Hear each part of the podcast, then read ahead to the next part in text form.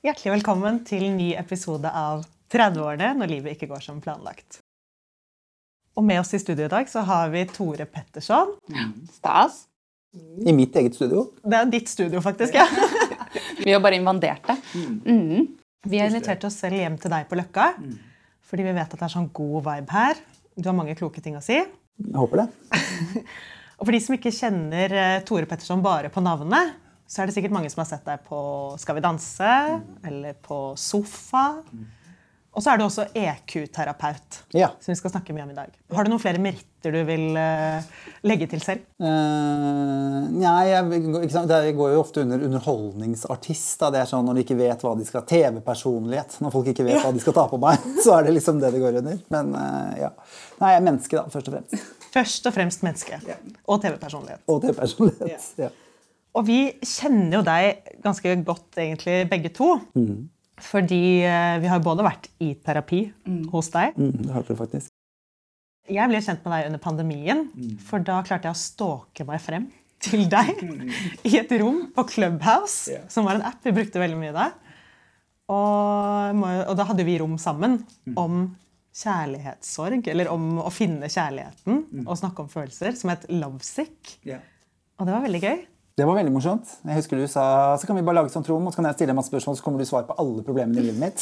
Så jeg var litt sånn, Det veit jeg ikke om jeg har. Det var basically det vi gjorde da. Men det var jo i hvert fall eh, Tores eh, Det var mye Tore i monitor. Um, mye, mye tanker om hva jeg syns kjærlighetslivet burde være. det. Som er ironisk, siden jeg er så dårlig på det sjøl.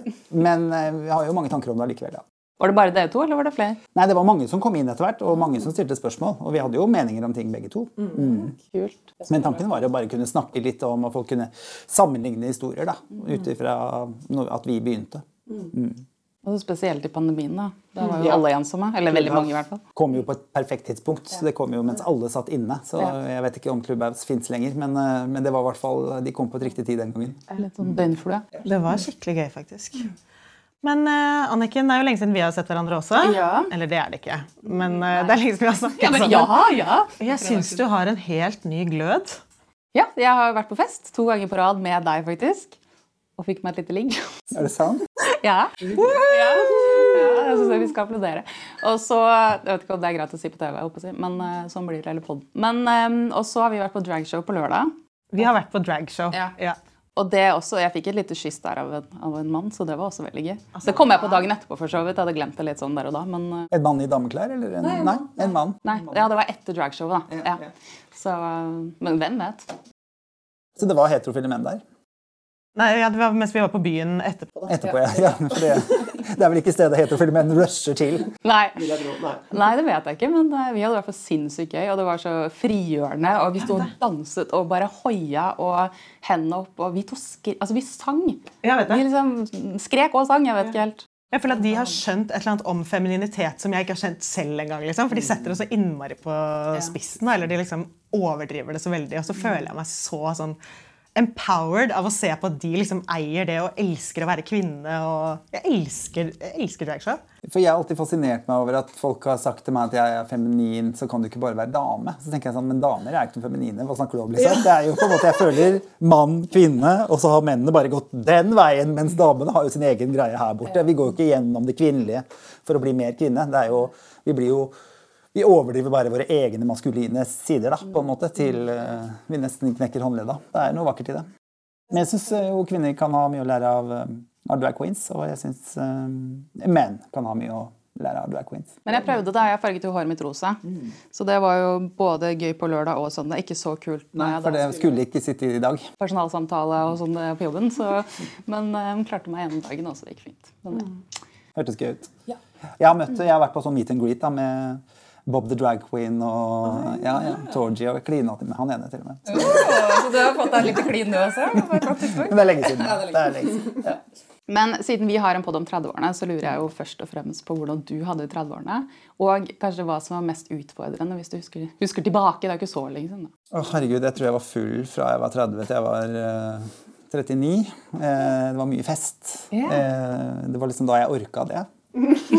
Eh, men jeg føler liksom det viktigste for meg er vel da jeg Natt til jeg ble 30, for det var vanskelig. Altså, Idet jeg skulle inn i 30-årene, da begynte jeg plutselig å skulle ta meg en utdannelse. Da skulle jeg plutselig starte, starte et radioprogram. Jeg, eh, altså alt, da skulle alt skje. Jeg følte liksom, jeg har ikke fått gjort noe av det jeg hadde drømt om. Eh, så, men det som løste det, var at jeg satt og så i skolekatalogen natta eh, til 26. mars. Da jeg bursdag 26. mars. Og så så jeg på alle jeg syntes var kjekke den gangen. Og så sjekka jeg de på Facebook for å se hvor jævlig de hadde blitt. Og det fungerte skikkelig deilig for meg. Det var utrolig behagelig. Det var jo helt genialt. Eh, Ja, det var helt genialt. Da satt de der sure med unger på alle mulige kanter, og sikkert med tre forskjellige damer. Ikke sant? De er ofte sure når de får barn. De blir jo det. De har jo da levd the high life Ja. av å være en kjekk mann. ikke sant? Og så ender de ofte med mange, mange damer og mange barn. da. Ja, så det var litt deilig. Og det allerede når de var 30. ikke sant? Så nå er jeg, når jeg ble 40, så ble det jo enda gøyere. For nå er jo blitt Tilbake til katalogen. Så det var morsomt. Det var min måte å gå inn i 30 år på. Men 30-årene jeg vet ikke, jeg syns 30-årene var utrolig fine. Ja, jeg synes øh, Det var liksom da Det var da ting begynte å skje i mitt liv. da. Eh, jeg har alltid vært for ung eh, til å egentlig komme på TV og sånt, for det, var jo, det er noe jeg liksom alltid har drømt om. Og så var det sånn, men det var ingen under 40, i hvert fall ikke 30, som fikk programlederjobb, og det kunne du bare glemme. ikke sant? Eh, Så jeg gleda meg til å bli voksen nok til det. Og det har jo selvfølgelig backfired i trynet mitt når jeg ble 40. fordi nå skal jo alle være 12 år hvis de skal på TV. Ja, den har switcha veldig. Ja, Så nå er det liksom Til og med Lindmo har jo bare blitt eh, bloggeraften, på en måte. En liten sånn eh, gjeng med sminke og eh, implantater. Men, eh, men, eh, men jeg syns liksom 30-årene for meg var eh, Nei, da var det, da var det liksom Da var jeg så voksen at jeg blei tatt litt på alvor. Men så var jeg ikke blitt så jeg var ikke blitt så voksen at jeg ikke kunne være gøy. Liksom. At, jeg, at jeg fortsatt kunne være litt vill og gæren og ikke tenke på at jeg skulle ha en familie, ikke tenke på at jeg skulle kjøpe en leilighet eller altså alle disse tingene som man blir Ja, jeg har blitt anbefalt å gjøre. da. Det kom liksom ikke før jeg var 40. Altså Deilig, så frigjørende. Ja. Jeg tar notat. Jeg skal bare feste enda mer. For det er min greie til sommeren. Jeg bare jeg skal feste så mye jeg kan. Fordi når du blir 40, så orker du ikke mer. Så det er liksom noe med å gjøre det mens du kan. Jeg er veldig glad for de årene jeg hadde på fylla. Jeg er kjempeglad for dem. fordi jeg, nå orker jeg ingenting og sier nei nesten til alle fester. Fordi jeg bare kjenner, fordi det tar meg åtte dager å bli bra igjen. på en måte. Så velger jeg heller sånn, da er det, da er det 40- og 50-årslag som gjelder bryllup. på en måte. Du må velge ut de store tingene, og så heller bli hjemme på. Men jeg kjenner meg igjen, for jeg er fortsatt fyllesyk fra lørdag. Ja, du er det. Ja, det var, I dag var bare hva er det her for noe? Og så bare Å ja, men det er fordi at det Men jeg får på en måte ME, så det er ikke sånn at jeg Og jeg er sliten. Jeg, jeg klarer ikke å gå ut døra. Liksom. Jeg vet det er stygt å si, men jeg, bare, jeg blir helt lam. Jeg bare ligger sånn i sengen, og så ringer jeg kanskje Hvis jeg orker å løfte telefonen, så får jeg noe Fodora på døra. Men jeg, og sånn har jeg det i mange dager. Altså. Jeg er helt utslitt. Så det syns jeg jo ikke Sånn sett så ser ikke fremtiden lys ut, men vi får se. Det var Jenny Jensen tror jeg, som sa at hun var kjempefyllesyk i mange år, og så gikk det over. Så hun er liksom det eneste håpet jeg klorer meg fast i. Det er Jenny Jensen. Kanskje det går over. Kanskje det blir bra igjen. Jo, men jeg tror du må egentlig bare høyne alkoholinntaket og så gjøre det mer jevnlig. Det har jeg vært. Ja, jeg har prøvd det. Eh, Jeg drakk veldig mye en periode. eh, Fordi jeg drakk ingenting hele pandemien. Altså ikke en dråpe. Og tenkte at nå skal jeg liksom restarte kroppen. Levra skal bli glad i meg igjen. Altså, ikke sant? Mye sånn. Levra skal bli glad i meg. Ja, den bare Og så tenkte jeg at når jeg begynner å feste igjen og nå og starte landet, så blir jeg ikke full. Så jeg drikker og drikker og drikker og drikker. og drikker. Kan drikke en flaske med konjakk. Og så blir jeg ikke noe full, men jeg blir akkurat like fullsjuk som om jeg hadde vært kjempefull i går. Så jeg har fylleangst, jeg får alt det kjipe, men jeg har hopper over det morsomme. Ja, det er ganske kjipt. Du må gå rett på dopen, du. tar rett og slett Ja, det er, det er så mange som sier det, for du begynner å dope deg. Ja, ja, det er så enkelt er jeg det. se om jeg får noe til, tilgang på noe. Jeg kjenner ingen jeg, skal, jeg, vet ikke, jeg vet ikke hvem jeg skal snakke med. Jeg skal gi deg noen numre. Ja, gjør det, gjør det. Du er jo også invitert hit fordi vi skal snakke om EQ-terapi. Og kan du først og fremst si bare hva EQ-terapi er? Ja, eh, den beste måten jeg tror jeg kan gjøre det på, er å si at eh, også forskjellen på annen type terapi er at vi ikke er uh, kognitive. Altså det er ikke, uh, det er ikke snakk. Det er ikke prat. Så det er ikke sånn sette deg ned og fortelle hele livshistoria di, og så skal jeg som terapeut sitte og høre og finne ut av hva som kan være gærent her. Ehm, Det vi gjør, er at du, forteller om noe du syns er vanskelig eh, den dag i dag. Og så har vi en tanke om at det kommer fra et eller annet tidspunkt tidligere i livet ditt. Og sånn som angst, for eksempel, opplever jeg veldig fysisk. Også de gangene jeg har veldig veldig angst, så handler det om at føttene mine og hendene mine rister, føttene mine får alt blodet nedi seg. ikke? Og, og jeg, ordene klarer ikke å komme ordentlig ut At For meg opplever jeg det veldig veldig fysisk. Mm. Um, og kroppen din er bygd opp av mange mange, mange millioner celler. Og hver eneste celle på kroppen din i membranen er en hjerne som husker alt du har opplevd. Så Derfor så kan kroppen din huske ting du aldri noen gang selv kan huske at du har opplevd. Uh, og for meg som har en ganske stygg mobbehistorie, så gjør det f.eks. at når uh, jeg har sett guttegjenger komme mot meg, så går kroppen min automatisk opp på den andre sida av gata. Helt uten at jeg behøver å kontrollere det eller tenke på det. eller tar en aktiv greie, For kroppen min er alltid i en, en fluktsituasjon fordi jeg har opplevd mye mobbing. da, Og hatt mye frykt. Og Da hjelper det ikke om de er 5 eller 25 eller 30. Kroppen min har vært gjennom alle mobbing i alle disse alderne. Så frykten har på en måte vært der. Um, så det jeg gjør i ekoterapi, er at vi kan gå tilbake igjen i den situasjonen som jeg var i den gangen. Og så kan jeg møte den Tore som var den gangen. Mm. Som sto der og var livredd. Og så kan jeg gjøre noe annet i den situasjonen enn det som skjedde da. Så i stedet for at de banker meg, så kan jeg gi dem juling. Ja, Så du rehist, uh, rewrite? Ja. Så jeg uh, reskriver på eget liv, også på cellenivå. Sånn at kroppen min husker nå Eh, eh, situasjoner med gutter som kommer gående mot meg, at jeg ikke er redd, og at jeg kan ta dem og banke dem sjøl. Jeg fikk sånn gåsehud. Jo, men det er ganske sterkt. fordi, og, og, og, for meg som har levd livet mitt veldig etter at den gata kan jeg gå i, ikke dit, jeg kan bli på det utestedet, men ikke det. altså Hvor mye sånne regler jeg har levd etter hele livet. Og nå kjenner liksom som 44-åring at det er borte, fordi jeg har restarta på en måte, og lagd en ny historie i alle cellene mine. Mm. Eh, og dette har jeg gjort med alle tingene i livet mitt. så Det handler ikke bare om det, det handler om sjefer, det handler om kjæresteforhold, det handler om eh, vennskap, det handler om eh, altså, ja, alle de situasjonene, særlig med relasjoner jeg kommer opp i, da, hvor jeg nå i hvert fall litt mer enn før klarer å stå opp for meg sjøl. Og så tar det tid, da. Jeg har jo levd 40 år og være eh, på en måte livredd. Så det er klart at det er ikke gjort på to-tre år å plutselig bli tøff i alle settinger. Men jeg merker jeg er mye tøffere enn jeg var før. Og så veit jeg nå hva jeg skal gjøre. Ja, så det er egentlig det, for meg i hvert fall hva ekoterapi er. Ja. Ja, for vi har jo begge, Både du og jeg Anniken, har jo vært gjennom det. Mm. Og da er selvfølgelig under pandemien. da. Mm. og jeg husker at Det var helt sånn banebrytende for meg. Nå har ikke jeg vært så mye hos klassisk psykolog før. Det har jo du. Mm.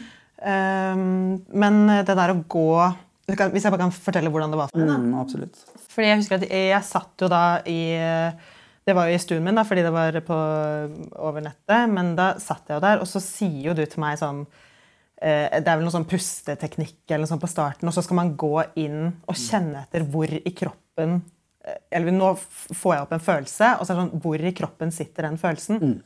Og det å kjenne etter bare fysisk, det er jo Og så liksom ta den ut av kroppen. Det er, det er litt sånn jeg tenker på det. Uh, og det, som du sier, at man da liksom ja, re, eller omskriver den historien man har, og at du faktisk titter på den følelsen. Hvordan ser den ut? Hva slags form har den?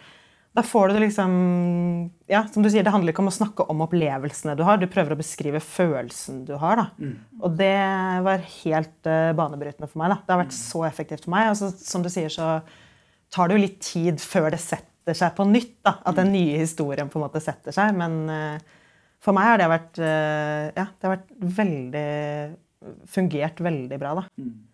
Jeg vet ikke om du vil dele noen av dine Eller hvordan det har vært for deg? Jeg synes det samme. Altså, jeg har gått til psykolog eller samtaleterapeut sånn, litt sånn on and off eh, fra jeg var sånn 23, kanskje.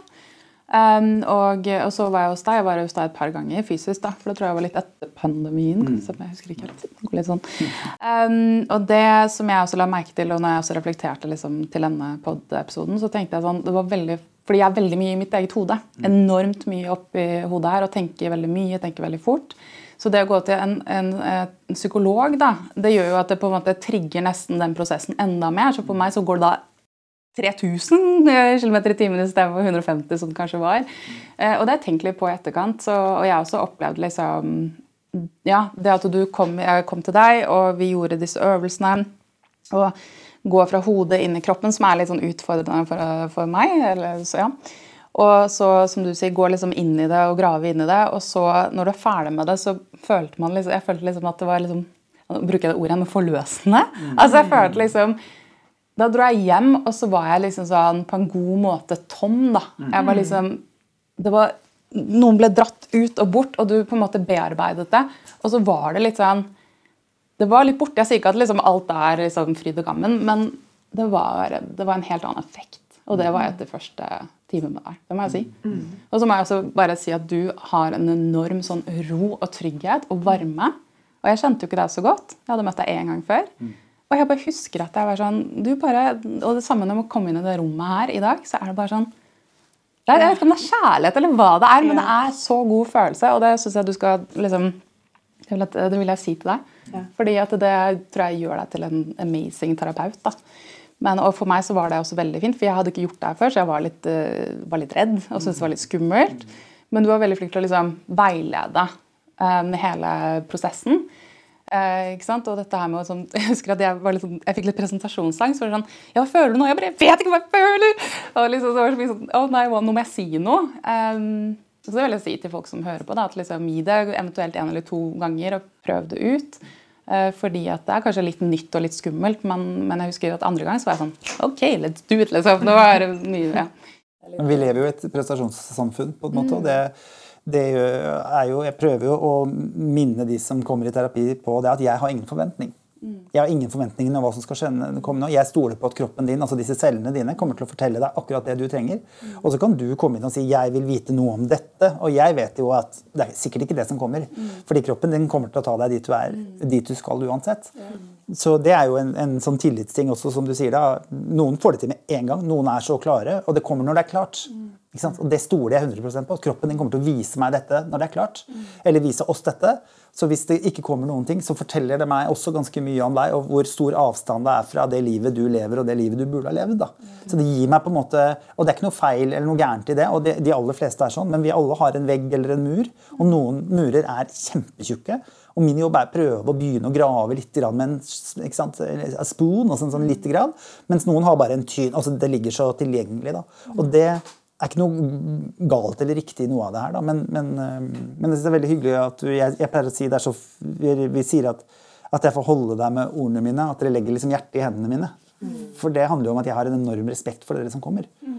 Og at det at jeg kan få lov å sitte og, og få din historie, at du, at du, kan stole nok på meg til å fortelle din historie, la meg få lov til å bli med på en liten del av den reisa di. Og så skal jo du gå den resten av veien. og det er klart at Følelsen er som fedme. på en måte. Kroppen vil alltid tilbake igjen til det største du har vært. Jo, men Det er jo en sannhet at kroppen vil dra deg opp igjen. Hvis du har vært 100 kg, så er det dit kroppen vil igjen. Og Sånn er det med følelsen òg. Så vi har jo lagd oss ut på en måte eh, noen spor i, i skogen. da, ikke sant? Og så kommer dere til meg, og så skal vi lage nye spor. Og det er klart, De blir bare en tynn lita stripe i forhold til den svære grøfta du har vært nede i mange mange år. Så det er klart det tar tid. Men min jobb er jo bare prøve å få dere i gang, sånn at dere begynner å se Eh, og ja, Så det kan ha noe med det å gjøre, som gjorde at det hadde noe med det å gjøre. Så tror jo mange at å, må jeg innom alle traumene mine. Må jeg liksom én og én ting? Så tenker jeg ofte at når jeg har forløst ett traume, så løser det ofte veldig veldig mange. Mm. Altså, for det, det, er ofte ganske sånn sammensatt om, om mm. men, men ho, så lenge jeg finner hovedproblemet til det, så blir jeg plutselig ikke redd på jobben, ikke redd de gutta. Redd, det var så mange jeg ikke ble redd for. da. Mm. Og det, mm, det gjorde at jeg jeg har bare fått, fått, en mye større ro hos meg. da. Eh, og, og, også kan stole på at jeg kan ta, ta dere imot. da. Mm. Og det også var jo en, en greie. ikke sant? Og, og, er jeg bra nok til det?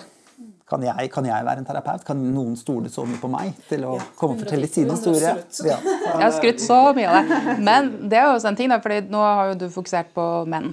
ikke ja. sant? Terapi for menn. Så Kristine og meg er litt sånn Hvem skal vi nå gå til? Det er jo Nei, Jeg gir fortsatt mye til damer, jeg. Ehm, det er det det er primært mest av. Men jeg har jo startet en gruppe som heter EQ Mann.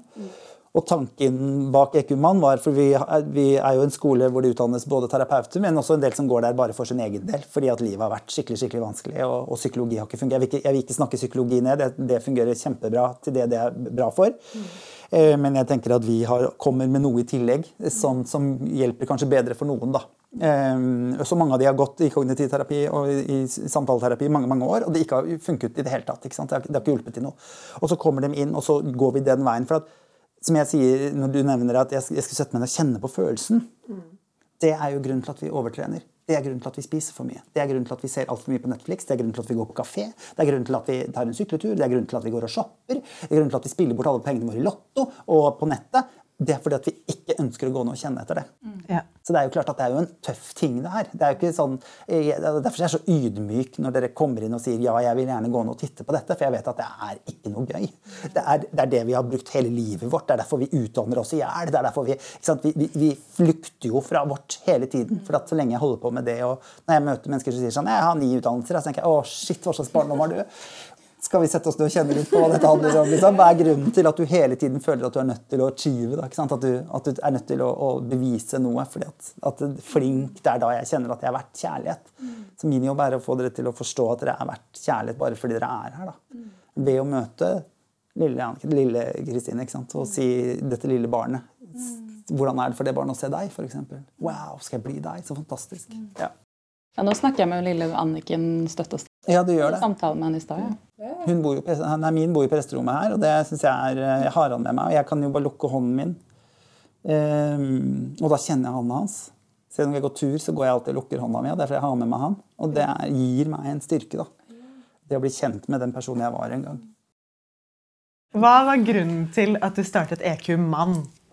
For det er jo for alle, er det ikke det? EQ-terapi? EQ-terapi er for alle, absolutt. Nei, Greia var jo, som jeg starta på, at uh, det er veldig mye damer der nede. som går. Det er veldig mange damer som tar den utdannelsen. Det har vært en, uh, og ikke fordi de ikke har vært velkommen for menn, men jeg tror det er mer tilgjengelig for kvinner. Mm. kvinner vil selvutvikle seg når de skiller seg eller får en helg fri, mens menn mekker på bil og tar seg en løpetur. Nå generaliserer jeg veldig, men det er litt sånn. Men, men når de skal ha alenetid, så er det liksom øl med gutta i fotballkamp. ikke sant? Så de velger ikke nødvendigvis. Så tenkte jeg Eh, for det skjer mye med disse damene de på den utdannelsen. Eh, det har skjedd masse med meg, og det skjer masse med alle som går på den skolen. Og så sitter det en ektefelle hjemme og ikke skjønner bæret. Det er masse regler plutselig. Vi bruker ikke ord som må. Vi bruker ikke hvorfor. Vi starter alle setninger med 'jeg'. Det handler om at du skal ta eierskap til dine egne historier. ikke sant? Så det er klart at Når disse eh, ektefellene da, får mannen, mannen eller kona si hjem alle disse reglene, og ikke kanskje noe forklaring bare 'Ikke bruk må til meg', ikke sant? Så, så skjønner de ingenting. Så det var egentlig den første tanken min. Hva om vi lagre et, et, et eh, tilbud til menn, og til de som på en måte Eh, ikke vil bruke tre år på dette og bli terapeut, eller ikke, ikke liksom syns at dette er så vi kan forklare litt hva det er vi jobber med. Og det er jo det som har vært så magisk med å starte en gruppe for menn. fordi at de går jo plutselig hjem og skjønner hva, hva partneren sin snakker om. Fordi de skjønner seg selv? Da. De skjønner seg selv, og de skjønner årsaken. Jeg, jeg får plutselig tid til å forklare dem. Vi bruker ikke må, jeg skal forklare deg hvorfor. Mm. Vi sier ikke hvorfor, fordi at ikke sant? Det, er, det er noen sånne um, det er noen sånne eh, Det blir jo et stammespråk. Sånn som I alle utdannelser så får man en del fremmedord man bruker, og så sitter de utenfor og ikke skjønner hva de snakker om. Det blir litt det samme. da. Så Det var den første tanken min. Og så ble det, skjønte jeg jo etter hvert at eh, ja, EQ-terapi er veldig bra for, for kvinner, men jeg syns det passer enda bedre for menn. Mm. Eh, fordi det handler om å ikke snakke. Det handler ikke om å skulle fortelle livshistoria si. Det handler om å kunne klare å sette ord på en følelse. Og vi har jo egentlig fem følelser, så det å snakke om følelser skal egentlig være en enkel ting. Redd. Sint. Ikke sant? Det, det, er egentlig Kan du si hvilke fem følelser? Ja, Jeg glemmer alltid noen. så det er alltid litt sånn spennende. Eh, glede er en av dem. Eh, lyst er en av dem. Eh, sinne er en av dem. Sorg er en av dem. Og så kommer det alltid en på slutten her som jeg ikke husker. Frykt, ja. Stemmer. Det er de fem. Vi tok en hver. Ja. Og sinne er vel den eneste av følelsene som aldri kommer alene. Ikke sant? Sinne, sinne kommer alltid som oftest av, av, um, uh, av frykt. Ja. Men det kan også være at, også usikkerhet og en del andre ting. selvfølgelig, men, men sånn Det er jo jobben vår. Og EQ betyr emosjonell intelligens. Og det er eh, evnen du har til å kunne gjenkjenne dine egne og andres følelser. Og møte de på en god måte. Det er det emosjonell intelligens er. Altså Hvis det skal kunne veies sånn som IQ gjør, mm. så er det på en måte hvor god du er på å sette ord på og håndtere dine egne følelser. Mm. Så det fungerte kjempebra fra menn. Og der kommer det jo opp ting med en gang som ofte handler om sinne, f.eks. Og handler om usikkerhet, som handler om hva slags barndom de har hatt. Hvor mye plass tok mamma? Hvor mye var det pappa så deg? Som er sånne fellesnevnere som kommer opp. Mm. Som blir et resultat når du er voksen. Og de har også valgt en strategi når de var barn, og den funker en stund. Mm. Men når du blir rundt 30-40, da begynner plutselig kona di å forvente litt mer av deg. ikke sant? Eh, da, synes, da, begynner barna dine å bli så store at de er sånn 'Pappa er så teit, han skjønner jo ingenting, han klarer ikke å snakke om noen ting'. Mm. Um, og da ser han plutselig at strategiene mine funker ikke lenger, og da vet han ikke hvor han skal gå. Mm. Også samfunnet da endrer seg? Og samfunnet endrer seg. Mm. Og forhåpentligvis blir det jo mer emosjonell intelligens i fremtiden. Da. Men det var liksom hovedtanken min med å starte med menn, og det har vært helt. Det har vært helt magisk. Mm. Og de har delt, og de har grått, og de har vært så sårbare, men bare visst hvor modig det er. Det er jo det modigste du gjør. Det er å være skikkelig tøff, syns jeg. da. Det å kunne våge å gå inn i en sånn gruppe og si bare jeg syns ting er litt vanskelig. Så det at de sitter i gruppe, gjør jo også at når én er god til å prate, så kan en annen som ikke er så god til å si så mye, si 'jeg kjenner meg igjen i han'. Mm. Og da veit jeg som terapeut ganske mye allerede. Mm. Og ja, du kjenner deg igjen i ham, ja. Mm. Og da forstår jeg hvorfor du sitter og krummer fingrene dine og ser ned og ikke tør å møte noens øyne. ikke sant? Fordi at du gjenkjenner deg i det han har opplevd. Og det blir kanskje litt tryggere, da. Ja. Det blir ikke så skummelt. Syns det har vært vanskelig å få deltakere i den ene manne, eller i mannegruppa? Um, nå har vi liksom to dager, så det er, eh, det er ikke vi, vi, Tanken var å kunne sette opp et sånn halvtårskurs, f.eks. Sånn fem helger seks helger. Eh, men så tenkte vi jo litt på det der med at menn ikke bruker nødvendigvis frihelgen sin til å, til å ta vare på seg. Så jeg tenkte da skal vi møte de der de er. da. Så da tenkte vi hva om vi bare velger en todagers, og så har vi det heller en gang i måneden. Veldig smart. For da kan de være med så mange ganger de vil. Ja. Jeg synes Det var så morsomt det du sa om at du, når man starter en terapi vanligvis med kvinner, da, så skal man jo sjekke inn, eller noe og så sier du 'hold det til ti minutter'. Ja, og det var veldig gøy. Og det er jo disse innmeldingene hvor Innmelding da, det bruker vi på alle samlinger. og Det betyr at du skal kjenne etter hvordan det er å være deg akkurat nå. Og hva har det påvirket deg, de tingene som har skjedd med deg i det siste. da, Sånn at vi kan få det ut. Um, så sier vi da setter vi en maks på ti minutter, for damer bruker gjerne 45 minutter. Time, ikke sant? For å fortelle. Så kom han, og så kom bikkja, og så var det det som skjedde, og så den, og så hadde jeg på meg den BH-en. Uh, og så kom disse mennene og bare skal snakke i ti minutter. De ble jo livredde. Så sier jeg ok, fra ti sekunder da til, til ti minutter, men vi setter et hus på det. Men det som er interessant, er liksom første dagen eh, er de kjempestille, og rett før vi skal dra hjem på søndagen, så sitter alle og snakker med hverandre og forteller historier og sånn. Og så har vi regel, og det er kanskje kanskje spesielt viktig med menn, og det er at de er der for å ordne seg, ikke andre. Så vi har null lov til å gi råd. Det er ikke lov å gi råd, og det er ikke lov å si noe til de andre elevene uten at du spør først. For da kan den personen som akkurat har delt og kanskje gråter, få lov å si nei, jeg vil ikke ha noe tilbake nå. For det er det vi faktisk trenger, og det er en fin måte, tror jeg, for, for kanskje spesielt menn, å lære seg at uh, når vi er i masse følelser, og det er mange ting som skjer, så er det å komme med dumt råd det verste vi kan få. Kan du ikke bare gå deg en tur? Kan du ikke bare begynne en annen jobb? Det går over. Vi trenger ikke det. Vi trenger noen som sier 'fortell'. Fortell. Vil du si litt mer om hvordan det her oppleves for deg? Mm. Som gjør, jeg tror, gjør at veldig mange menn har hatt vanskeligheter med å snakke. Og har vanskeligheter med å dele. Mm. Fordi at de menneskene og forbindene de har hatt rundt seg, har tatt all plass. Og det blir jo selvfølgelig også et problem når de kommer inn i et ekteskap. Mm. Hvor de får en ny kone eller en ny dame inn i livet ditt som tar mye plass. Ja, mønst, mønstring. Yeah. Eller mønster. Man har. Man, alle har jo mønstre. Har jo det. Vi har fått inn et spørsmål fra en lytter. Ja. Og det er en eh, dame som skriver til oss hvordan kan jeg få min samboer til å prate om eller forstå egne følelser uten at jeg blir en masete, må prate alt i hjel kjæreste? Ja, eh, jeg tenker jo at Ja, nå er vi spente. Han er ikke ditt prosjekt. Så det er ikke din jobb å få han til å snakke om sine følelser. Det er det første jeg vil si. Til og med et ekteskap? Eh, til og med et ekteskap. Det er ingen andre enn deg som er ditt prosjekt. Det er jo problemet i alle mine forhold. At jeg gjør kjærestene mine til mine prosjekter. Som ender opp med at jeg ikke blir kjæreste. Jeg blir mor eller far for kjærestene mine, og da dør sexlivet.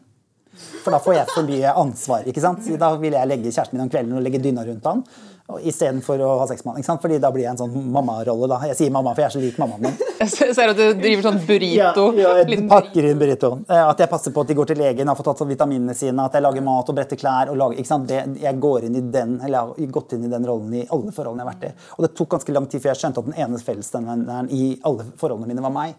Jeg trodde de var helt like. At alle mine kjærester var helt like. Men så ser jeg jo at det er jeg som går inn og blir denne mora. da, ikke sant? Så det jeg vil si, og svare på det Jeg uh, skal ikke Jeg kan jo bare snakke ut fra mine egne erfaringer, men begynn å lytte. Istedenfor at han skal snakke så himla mye, begynn å lytte det han sier. For menn er sinnssykt flinke til å fortelle følelser. Akkurat sånn som de er. Så når de sier ehm, Jeg opplevde da jeg var barn noe som var litt vanskelig, så er det jeg som lytter, som har ansvar for å forstå hva dette innebærer. Ikke si at dette skal du snakke om i fem og en halv time. Det å snakke om følelser handler ikke om et te og en, en kopp te og et pledd. Og fem timer prat, tre timer prat. Det å snakke om følelser er å fortelle hvordan du har det. Så jeg tenker Hvis du ønsker å sitte og snakke om følelsene dine, så gå til venninna di eh, og gjør det. Og så tenker jeg at ja, han skal bli flinkere til å sette ord på følelsene sine, men det fins en grunn til at han ikke gjør det. Og Jeg hadde en i terapi som, hadde, eh, som mistet sin far ganske eh, tidlig, og hadde et veldig godt forhold til sin far. Moren gikk i total sorg, og det var kun hennes følelser. Jeg tror han sa noe sånt som at Hun fylte hver kvadratmeter, hver minste lille krik og krok i det huset med sine følelser. Det var ikke aldri plass til mine. Og han sleit med at han ble sint når barna hans visste mye følelser. Og for meg så skjønner jeg at det er ikke så rart. Du har jo aldri fått plass til dine følelser, så nå skal du få en kone og to døtre i tillegg. Liksom Hvor du ikke får lov til? Hvor de også var veldig følsomme. Masse skriking og hyling og mye latter og mye glede. Som gjorde at når de klarte å vise følelsene, så trigger det et eller annet i han. Han blir sint. Han, han svarer med sinne til barna sine og skjønner ikke hvorfor de er så sinte. Og da velger veldig mange menn å heller trekke seg bort, for da gjør det i hvert fall ikke noe vondt verre. Det Å, det, jeg er her, det her er skikkelig vondt å høre på. Men ja, de skal lære seg, og kanskje de kan slenge på et par ord til. Det er greit å ikke bare si redd og ikke forklare hva som gjør deg redd. eh, Men, men, men det er viktig også å huske på at det er en øvelse. Det er en trening. Og veldig ofte, så, så, for å ta utgangspunkt i mitt eget liv, så var det sånn at når jeg fortalte at jeg var redd til mamma, så skulle hun fortelle alle gangene i livet sitt hun hadde vært redd. Da tok hun over, og skulle endelig kunne hun få snakke om, og trodde det var liksom gratisbillett til å fortelle om livet sitt. Det var det ikke. Så jeg tenker, vår jobb er å være gode lyttere. Så hvis vi som prater mye, jeg sier ikke damer, for det, det gjelder ikke bare damer, jeg sier vi som snakker mye, vår hovedjobb er ikke, eh, at vi kan snakke litt mindre, slik at de kan få muligheten til å snakke litt mer. Og jeg lærte det spesielt med søsteren min og med pappa, for de er litt like sånn, de, de bruker ikke så mange ord. Og så lærte jeg på skolen at mennesker tåler ikke mer enn 18 sekund stillhet. 18 sekunder er liksom limiten før noen bryter inn og ja, nei, så begynner å si et eller annet. ja. Tre. Ja, ja, jeg har vel et kvart. Um, men 18 sekunder. Og det var så fint, eh, for søsteren min sa ja, du lurer jo aldri på hvordan jeg har det. Du lurer jo aldri på det. Du gidder aldri å høre på svaret. Så tenkte jeg sånn, hei, jeg lurer jo på hvordan du har det, men du svarer jo ikke. Så når søsteren sier sånn, jo, nei, bra. Og så blir det stille. Da kommer jo mitt kvart sekund, ikke sant? Da begynner jeg også å fylle tiden, og tror at jeg gjør henne en tjeneste. Oh my lord, jeg kjenner meg så enig. i. Mens det som skjer med hos søsteren min, dette, hun er også terapeut sånn som meg, så dette har vi snakket mye om, og jeg har lært så innmari mye av det, er at hun trenger å kjenne litt etter. Jeg er i følelsene mine hele tiden, hun er ikke det. Så når jeg spør går det bra, ja, har jeg det bra? Det har jeg ikke tenkt så mye på i dag. Så derfor så bruker hun noen sekunder før hun kan si nei, det går faktisk ikke så bra i dag. Jeg, er, jeg sov litt dårlig i natt. Eh, og det var så interessant når jeg gjorde det også med pappa. Når pappa ikke hadde noe bra, og han liker jo ikke å snakke om noe, så tenkte jeg 18 sekunder. 1, 2, 3, 4 Du telte ned til 18. Og det kommer aldri til 18. Jeg har aldri opplevd det. Men det kom kanskje nei, opp i 10. Det er mye, det. 10 sekunder stillhet. Gjør det. For det var helt magisk, for da begynte pappa å snakke. Og da hadde vi en tre timers samtale i denne stua her, hvor pappa fortalte masse om hvordan det var å være han, om barndommen sin. For da så han at han fikk plass. Og jeg og mamma er ganske like. Vi fyller all stillhet med lyd. Så det er kanskje det største jeg lærte når jeg gikk på den skolen, det er de 18 sekundene. Gi mennesker tid til å få lov å prate. Fordi det tar nok litt, sånn som hun som sender inn nå, det tar litt tid for han tror jeg, å finne, å finne ordene sine.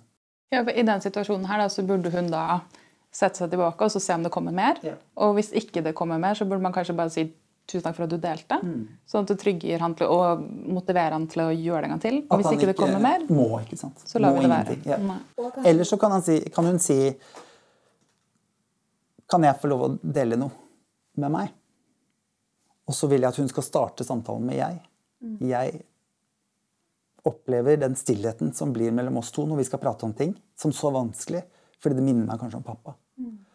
Og jeg var alltid livredd når mamma skulle på fest, fordi da måtte jeg være hjemme med pappa aleine. Og det var så innmari ille, for han sa aldri noen ting. Så da blei jeg sånn bråkete og skulle lage Og da ble jeg Og jeg kan tenke meg, jeg tror nesten alle komikere i dette landet har samme historie som meg. De har vært klovner, de har tatt ansvar for den gode stemninga. Og den er ikke nødvendigvis alle disse stille eh, menneskene så gode på å ta. De har ikke den følelsen av at det trengs å lages lyd hele tiden. Som gjør at barn tar den rollen veldig, veldig tidlig. Så jeg har alltid vært klovn. Og det, liksom, og det, var det første jeg gjorde når jeg startet på IQI, hvor læreren min spurte hvem er du hvis du ikke er morsom. Hvem er du hvis du ikke er han sosiale som drar i gang en fest? Mm. Så da brukte jeg tre år på det. Jeg lente meg helt tilbake og bare satt og lytta i tre år. Jeg sa ikke noe morsomt. De lo av og til, fordi jeg, jeg er jo morsom. eh, men det var liksom et eller annet godt med å ikke skulle være han morsomme. Jeg, jeg er blitt bedt i brylluper, fester, alt mulig. Sånn, nå kommer Tore, nå blir det gøy. Ikke sant? Og det å, å ha den over seg hele tiden tror jeg ikke introverte mennesker skjønner. da hvor slitsomt det er å alltid skulle være på topp når du egentlig bare har lyst til å sette ned og grine. Men så er det ikke noe plass til deg. Og det er, liksom, det er jo den, den pratepersonens negative ting. Mens den, mens den, stille har jo at ingen lytter. Fordi at ingen gir dem tid til å, til å finne, finne, ordene sine. Da. Så 18 sekunder. Da kan dere øve sammen hvor hun skal snakke mindre, og han skal snakke mer. Det er en fin avtale. Dette kan dere snakke høyt om òg. Jeg har lyst til å bli en bedre lytter. Jeg har lyst til å gi deg tid til å finne ordene. Jeg er ganske sikker på at det kommer til å løse veldig mye mellom de to. Og da kommer hun til å oppleve at han er kanskje til og med mye flinkere enn henne til å snakke om følelsene sine. Det er sånn jeg opplever det. De mennene som har kommet inn i klasserommet, banker ut alle damene jeg sitter i klasserommet. De er mye flinkere. De går rett på sak. Jeg er forbanna. Fint! Så bra! Kan du fortelle litt om hva sinne handler om? Jeg blir så jævla drit. Og så prater de ut. Det er ikke så mange ord de sier. Men det er nok til at jeg kan få litt informasjon om ok, jeg skjønner. Så er det kanskje, Jeg har også eh, opplevd at for det å være på biltur eller gå en tur mm. At man gjør noe mens man prater. Og generelt, eller bare tilbake til det du sa, gi, hvis du gir mer plass mm. Kanskje det kommer mer av seg selv. Akkurat det. Og jeg tror veldig mange eh, stille mennesker får panikk av de gåturene og de bilturene. Fordi at de vet at de ikke kommer til å få plass. Og jeg snakker mye men fortsatt så syns jeg det er vanskelig å fortelle hvordan jeg har det. Jeg kan snakke sånn som dette, kan jeg snakke timevis. Der er jeg god. Men hvis du sier 'hvordan er det med deg', da begynner jeg å, da svarer jeg sånn kjempefort på det. Og så kan jeg få overført samtalen til deg igjen. Og det er litt interessant med dere to. Jeg sitter og hørt på poden deres. For du er jo en lyttende person, og du er en pratende person. Og når du skal fortelle om dine historier, så er de på fire ord. Eh, Kristine. Ja, Kristine. Unnskyld. Og så eh, sier du 'ja, men du, da?' Og så er du veldig flink til å ta over. Og det kjenner jeg meg veldig igjen i. Og det handler om at jeg er ikke vant til at noen har hørt. Jeg er vant til å bli avbrutt, til og med jeg som snakker så mye. Og det er kanskje derfor jeg også snakker så mye. For jeg er ikke vant til at mennesker er interessert i å høre hele historien min. Så jeg må enten skynde meg å si det, Eh, og nå er jo alle rundt meg har barn i tillegg, så jeg sitter og forteller om hvordan jeg har det, og så plutselig kommer den ungen og lager et pip, og så sitter jeg der, og de bare 'Vent litt!' Og så er de ikke noe flinke til å komme inn og si 'Sorry, var, hvor var du hen?' Ikke sant? Så da sitter jeg bare der og ikke har, har ikke fått fortalt noen ting om hvordan jeg har det. Så jeg banter at ingen vil høre. Og det er jeg ganske sikker på at mannen til hun dama her også gjør. At han er ikke vant til det.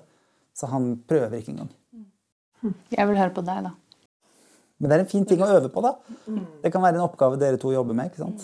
At jeg har lyst til å høre, høre på deg og, og, gi deg den tiden. For det tror jeg kanskje Kristine syns er ubehagelig. Å få for mye tid. Og... Tusen, tusen takk, Tore. Da tar vi Jeg vet ikke, det kan hende jeg tar feil. Men dette er bare mine Takk for at du har avslørt uh...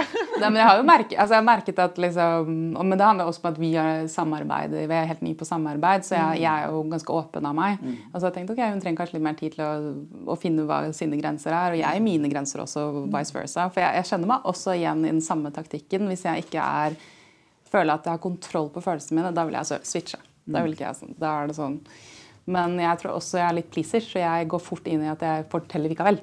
Ja. Så, så, min del i liksom, livet eller siste, mm, de siste årene har jo vært også å sette grenser for meg selv. for Jeg ser det ikke helt.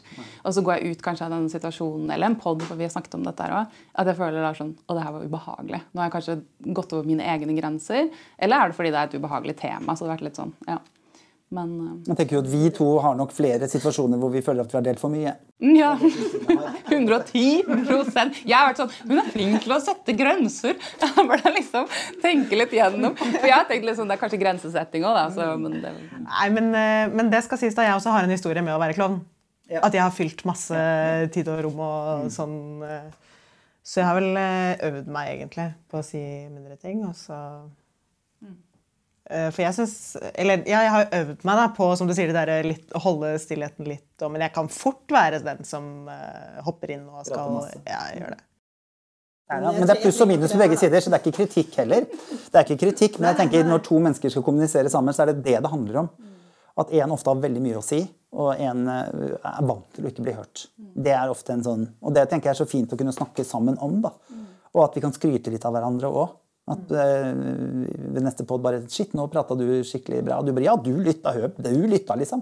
At det kan være noe man jobber for å, å heie litt på hverandre på. da, Og minne hverandre på. For jeg tror Ja. Det er jo mer komfortabelt å være den som stiller spørsmål. da. Det er jo det. Ja, jeg har si sånn, jeg har sittet der bare Å, det var ubehagelig spørsmål, men jeg skal svare på det, for jeg har ikke noen grenser. Ok.